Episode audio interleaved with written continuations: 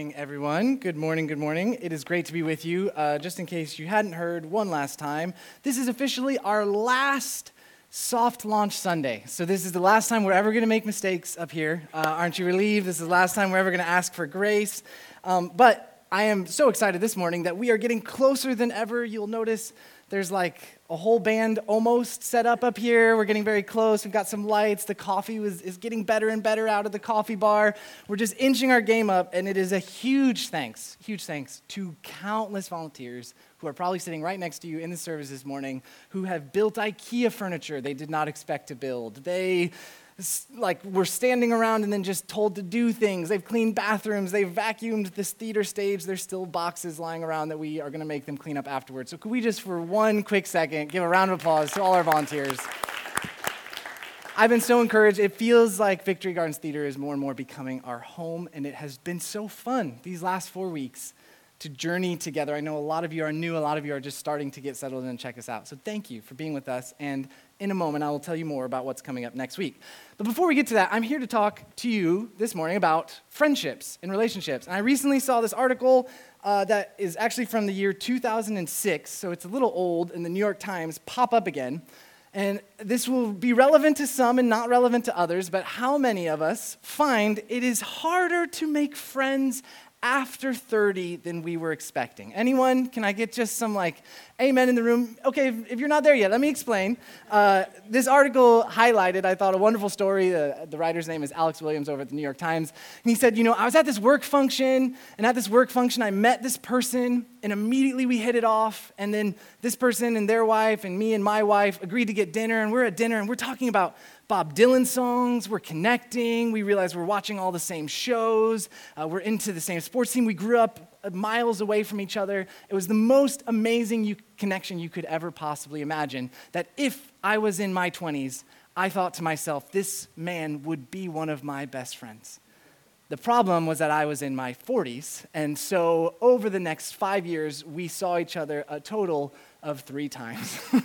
right? This is unfortunately what happens. The older you get, uh, the busier life becomes, the harder it is to sort of settle in and to connect in relationships and friendships. And if you right now are in your 20s and you're connecting with lots of people and you find friendships really easy, which I would guess is probably only a few people, few extroverted people here, uh, I have some bad news for you. As you keep going on in your life, it unfortunately gets harder and harder and harder to make deeper and deeper friends. And sometimes the reason why is because we look around and we think to ourselves, man, my friends are kind of needy. Does anyone want to connect to that? Uh, sometimes we look around and realize, my friends are a little disappointing. But probably the worst realization is when we look around and realize, you know, I'm actually pretty needy. and pretty disappointing as a friend. Like, I bailed again. I couldn't go to that thing. I wasn't able to show up. I've got too much going on. This is the struggle of friendship. So, this morning, I wanted to talk with you through a person in the Bible. We're going to go back to the Old Testament, uh, back to the book of Samuel. We're going to look at the person of Jonathan, who the Bible actually highlights one of the few prime examples. There's a couple of them across the scriptures. But Jonathan is this image, this picture of what a true friend could be. And so I want to sit with his story. I'm going to talk to you this morning about the character of Jonathan. So, who was Jonathan that made him such a good friend? I'm going to talk about the covenant of Jonathan. You see where I'm going with these C's? And then eventually I'm going to talk about Christ and Jonathan, what difference Jesus makes to the friend that Jonathan was. So let's dive in. If you have a Bible, you can open up on your phone. We'll have it up on the screen. We're going first to 1 Samuel 14. And I want to give you a little bit of context before we get into the character of Jonathan. So it's sort of hard to go back in Israel's story pre David, but before David shows up, um, Israel is, is this tribe. Uh, they are surrounded by enemy nations, but really the enemies surrounding them are kind of this mishmash coalition of different tribes known as the Philistines generally. And these tribes were very antagonistic to Israel. It was in their interest not to let Israel sort of rally and unify as a people. And yet, because Israel was so surrounded, so suppressed, uh, one of the things that the people of Israel did is they said, We need a king. We need a king. If we get a king like everybody else, then we're finally going to be able to take on our enemies. And so Israel finds this tall, handsome man named Saul, who they thought to themselves, ah, Saul looks like he'd be good in a fight. and so they pick Saul, say, This guy should be our king. And unfortunately, all of 1 Samuel is kind of this sad, tragic exploration of how Saul, the person Israel picked, wasn't actually a good king, but David, the one coming, was. So if you're standing between these two characters, the really intriguing moment that happens in 1 Samuel 14 is that we're introduced not to Saul, but to Saul's son, Jonathan. You tracking with me? So, Jonathan is the prince, he's the son of the king. And while Saul, we've been given some signs, is a little bit disappointing, there's this amazing story of Jonathan that you may not have spent much time with in 1 Samuel 14. So, I'm going to take you there right now. Uh, this is verse 1. This is how the scene is set. The narrator kind of throws us into it. They say, One day, Jonathan, son of Saul, said to his young armor bearer, Come, let's go over to the Philistine outpost on the other side. But he did not tell his father. So, the first thing I just want to observe about this moment is that the Philistines are kind of surrounding. Saul is this new king. He's trying to solidify his rule, he's trying to prove himself to the people of Israel. And it's not Saul who steps up, but it's actually his son, Jonathan, who demonstrates inordinate courage. The first thing we see in the character of Jonathan is his courage. The Philistines are all around, and Jonathan says, I am going to step into this gap. I'm going to step up and I'm going to, I'm going to see what happens. Let's go, he says to his armor bearer, let's go see what we can do. Um, I think, if we think about our friends for just a moment, I think courage might be one of the most valuable aspects that we often don't look for in our friends. I've been thinking about courage. Uh, what, is, what does it mean? How would you identify someone of courage? I can give you uh, one quick example I've seen in my life. Anyone here who has run a marathon? Anyone? You can raise your hand. You have courage. I admire your courage. Uh, if you've run a marathon, it, takes a certain amount of courage to say, I'm going to just do this. I'm going to step up. I'm going to put my body through this. Um, anyone here have higher education, a master's or a doctorate of some kind? Courage. Uh, well done. Uh, it is expensive, it is challenging, it is difficult, and yet someone who does that says, I, I have courage. You should be their friend. Uh, final thing, just from experience over the last few years has anyone here had a child, born a child through their body? Courage. Uh, I can explain it to you later, but it is a lot of courage uh, if you've had a child. This is who we should be looking for. We should be looking for the courage of Jonathan that's willing to step into this gap. Now, let's see how this courage keeps going.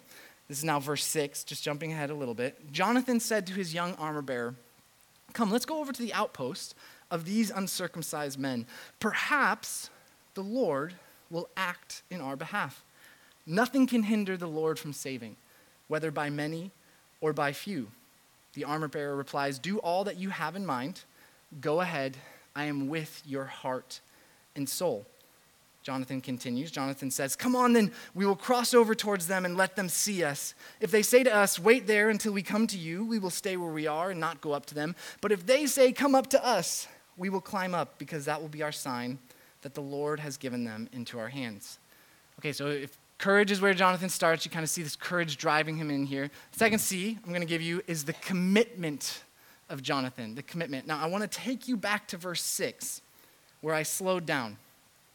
Notice as Jonathan is doing this very brave thing, he's going up to an outpost of the Philistines. He wants to get into the action. He's just showing up. He, he actually doesn't have a plan yet at this point. So maybe a strike against Jonathan. You know, some courageous friends, if you have them in your life, don't always know what they're doing when they go to do something. But as he shows up, what is quickly identified is Jonathan's commitment to the Lord. Notice how he frames his vision for this moment.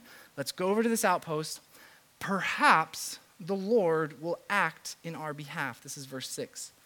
Perhaps the Lord will act in our behalf. And then he says, Nothing can hinder the Lord from saving, whether by many or by few. Perhaps. Uh, I love that what we see here is Jonathan is so committed to God that he believes God is going to save in this moment. I don't know what that saving looks like.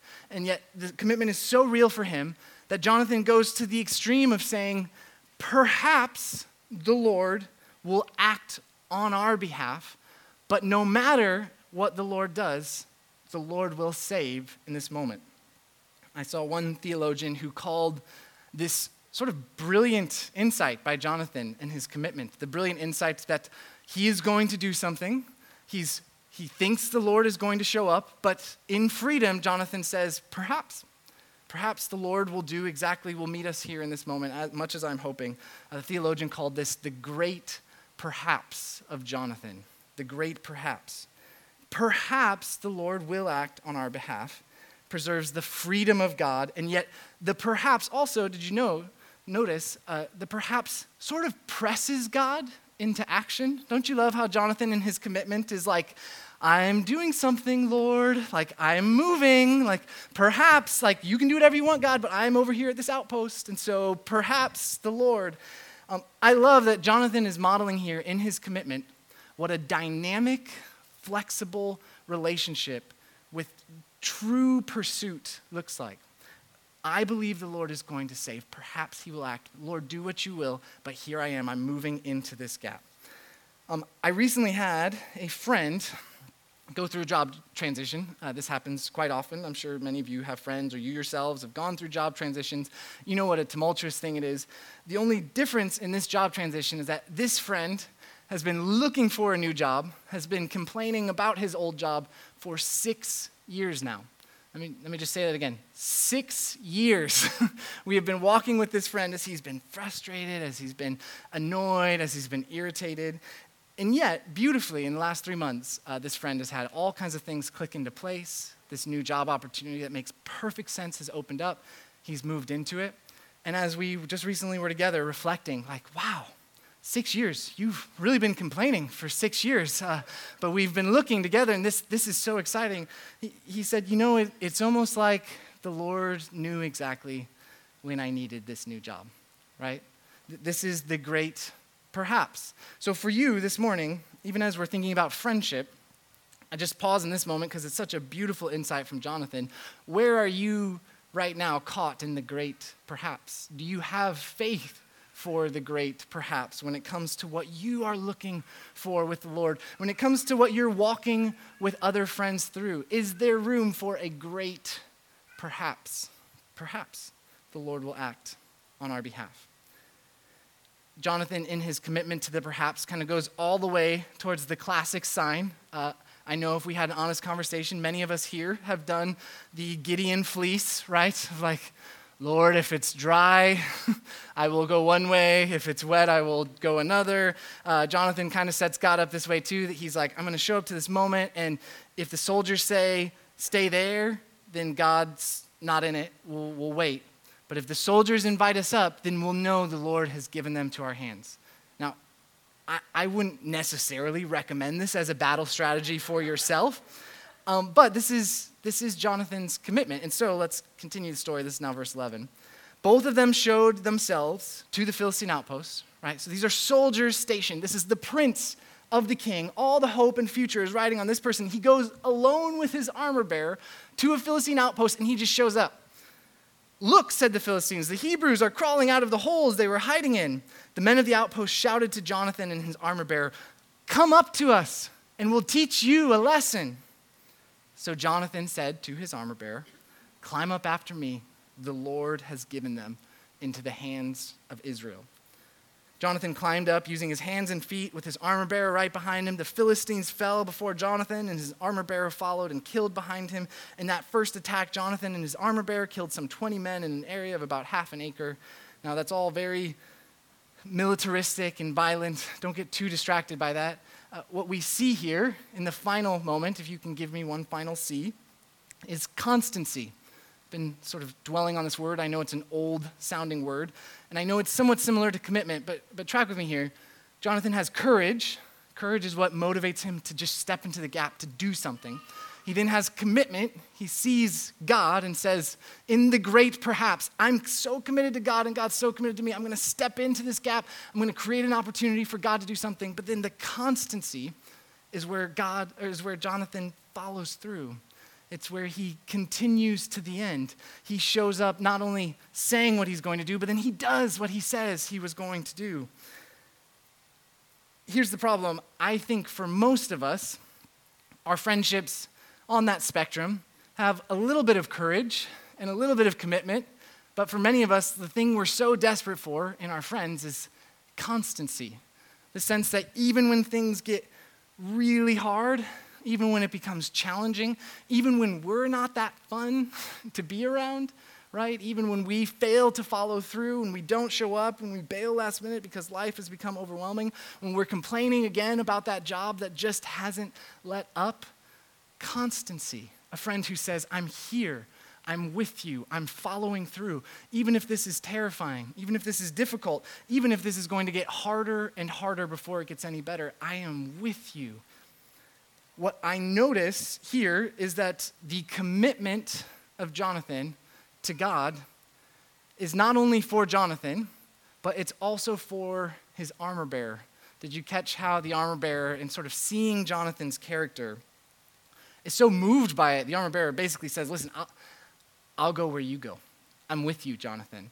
Uh, the constancy of Jonathan, Jonathan charging the hill, being the first one up, is what inspires the constancy of his armor bearer. Have you ever seen this in relationships in your life? Like when friends start showing up for you, you want to show up for those friends, don't you? Constancy begets more constancy. Commitment expands more commitment, which really draws us to the problem, I think. And that's that most of us, if we're being honest, are kind of stuck with our friends not being all that we want our friends to be, because if we're being honest, we are not the friends our friends need us to be, to provoke their courage, to provoke their commitment, to inspire their constancy. So we're kind of caught in these either downward spirals with friends, where like us not being a great friend kind of inspires them to not be a great friend, and then our disappointment begets their disappointment.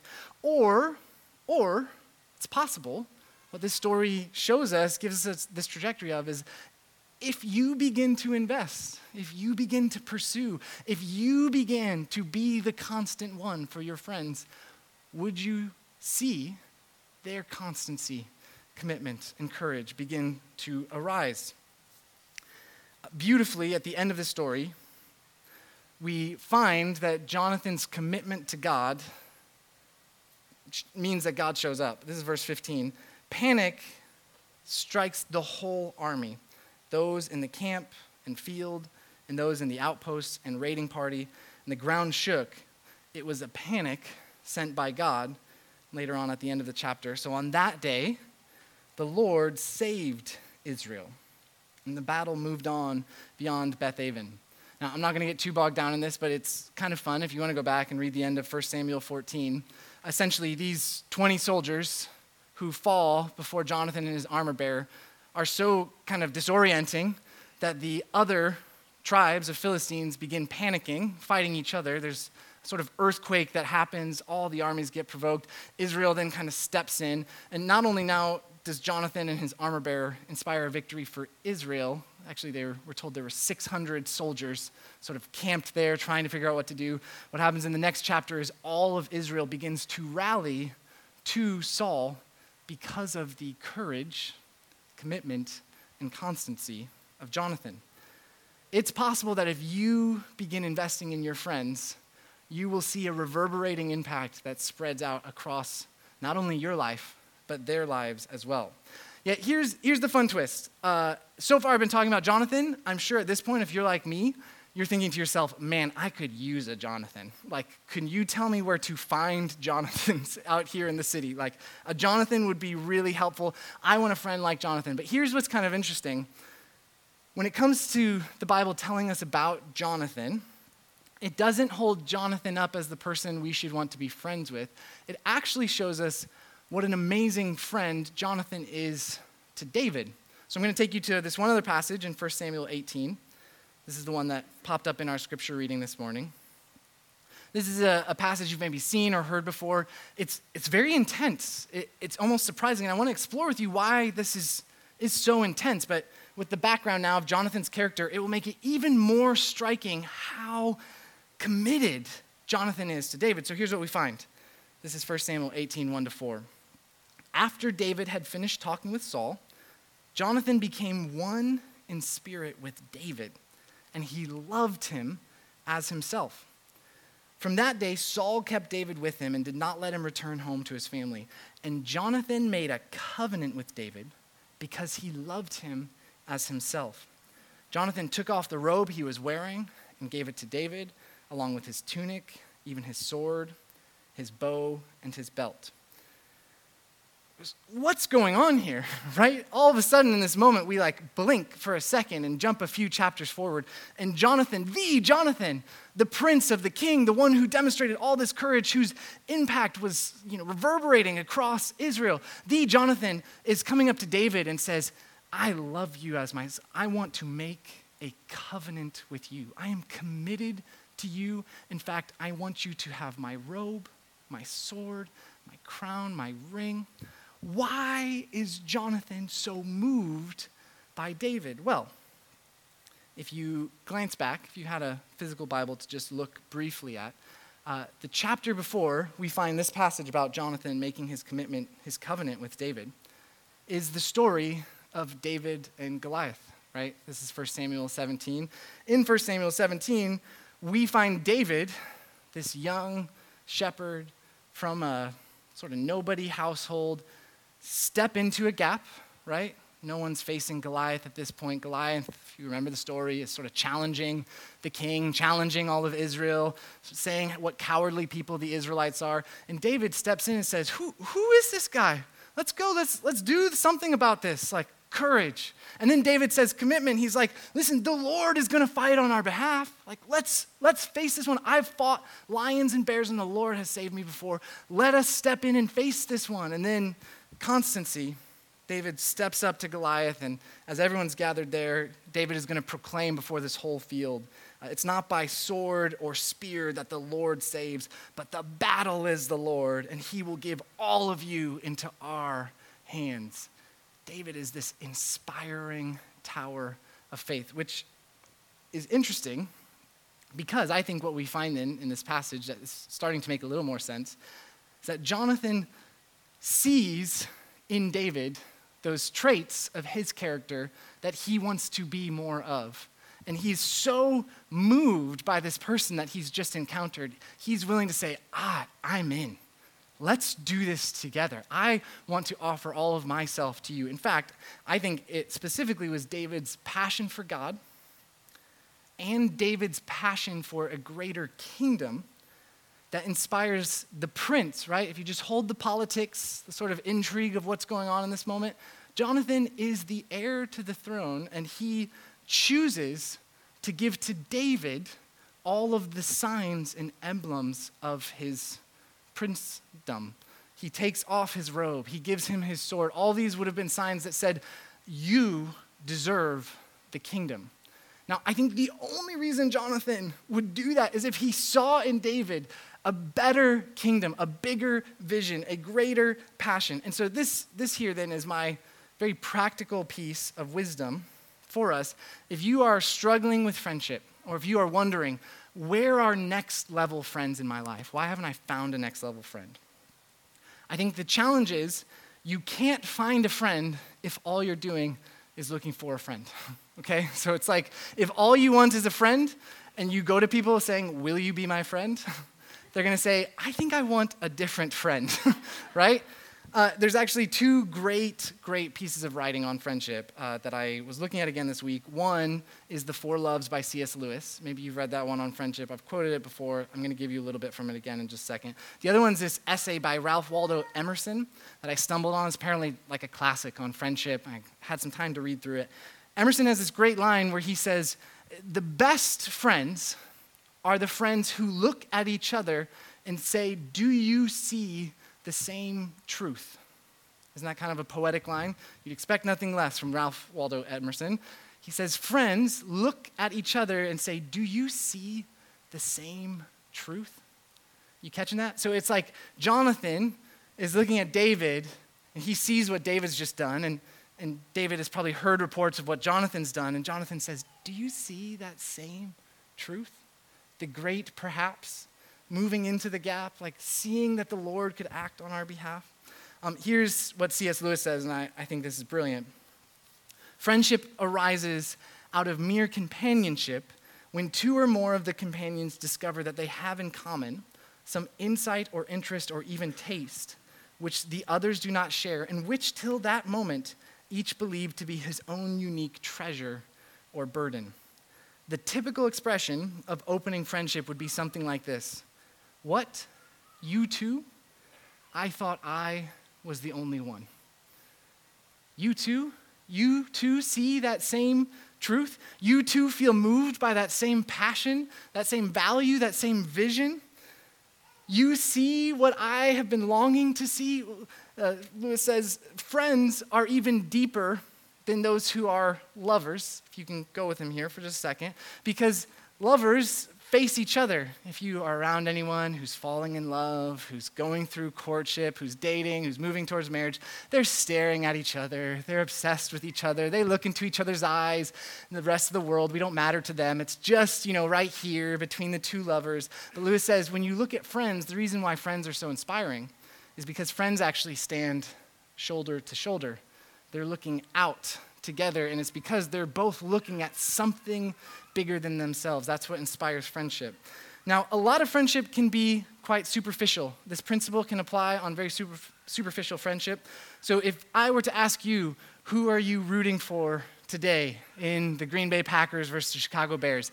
I'm sure friendships could be established as well as enemies quite quickly uh, with the person sitting next to you.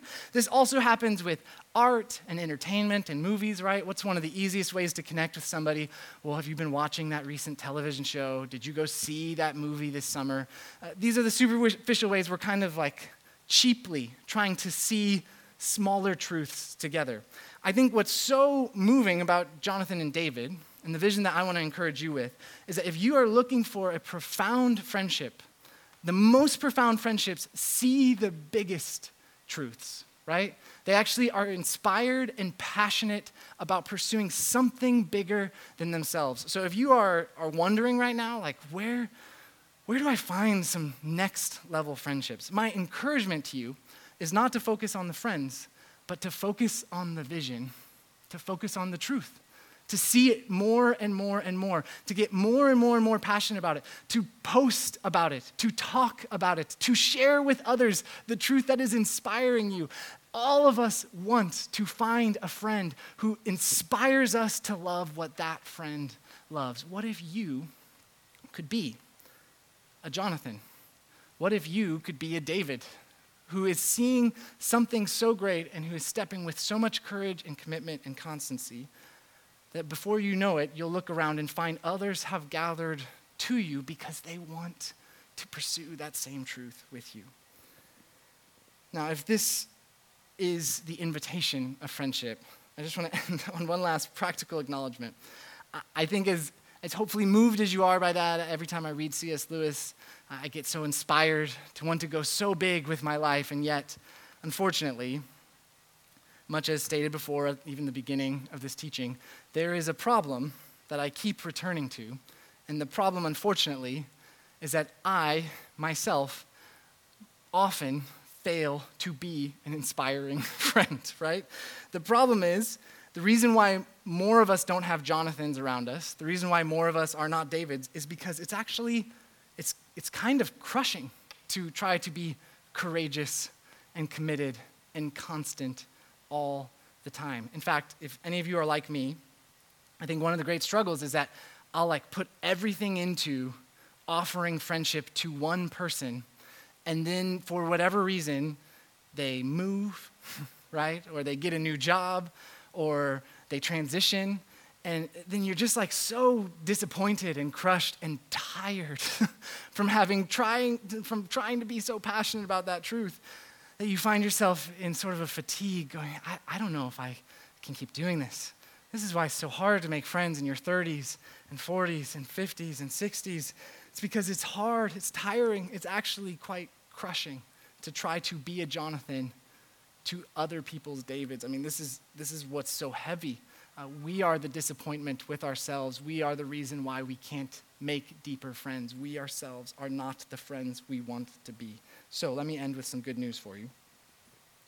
It's good news that for the deep longing for friendship that God has put in our hearts, for the deep yearning to see what Jonathan is sharing with David take place in our own lives, God knows we are not on our own capable of powering up or living in or boldly, courageously killing Goliaths left and right across our lives. And so instead, God came himself, and I'm going to take you to that scene at the table with his friends, a scene that we're just about to celebrate again together as we celebrate every week.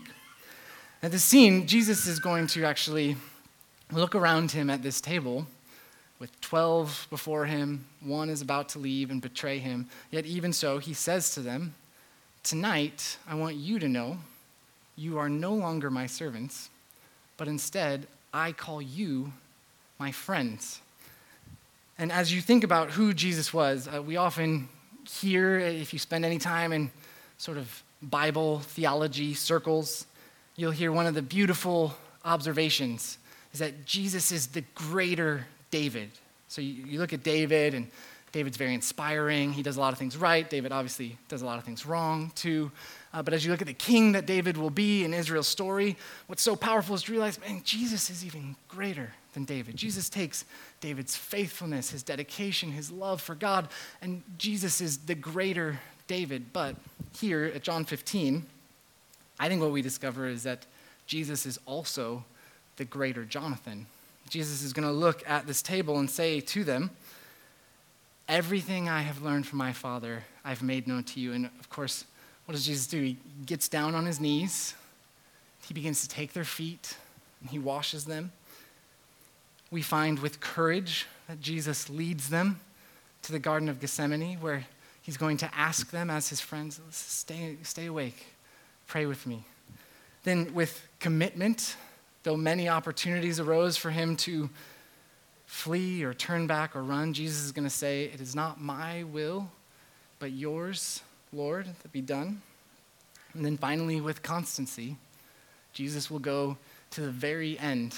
In fact, one of the beautiful things Jesus says right before this verse in John 15 is love has no greater one than this a person who would lay down their life for their friend. I think the, the final relief this morning, if you are longing for a next level friendship, is that instead of you having to become Jonathan, or you even having to become David or someone else, you are going to be you. And as you are you, you can experience the good news at this table that Jesus has already been the greater Jonathan for you. He is the true friend Jesus is the one who, with courage and commitment and constancy, has offered his very life for you. And here's the really good relief about Jesus being the true friend that each of us are, are actually deeply, desperately longing for. Because Jesus is our friend, Jesus is actually going to be the one who can inspire you to be more courageous, can can provoke in you, can start to stir your commitment. As you see Jesus in this act of friendship, as he's down on his knees, as he, as he walks through fear and trials, as he offers himself in commitment to God, the closer friend you are with Jesus, the better friend you will be to others.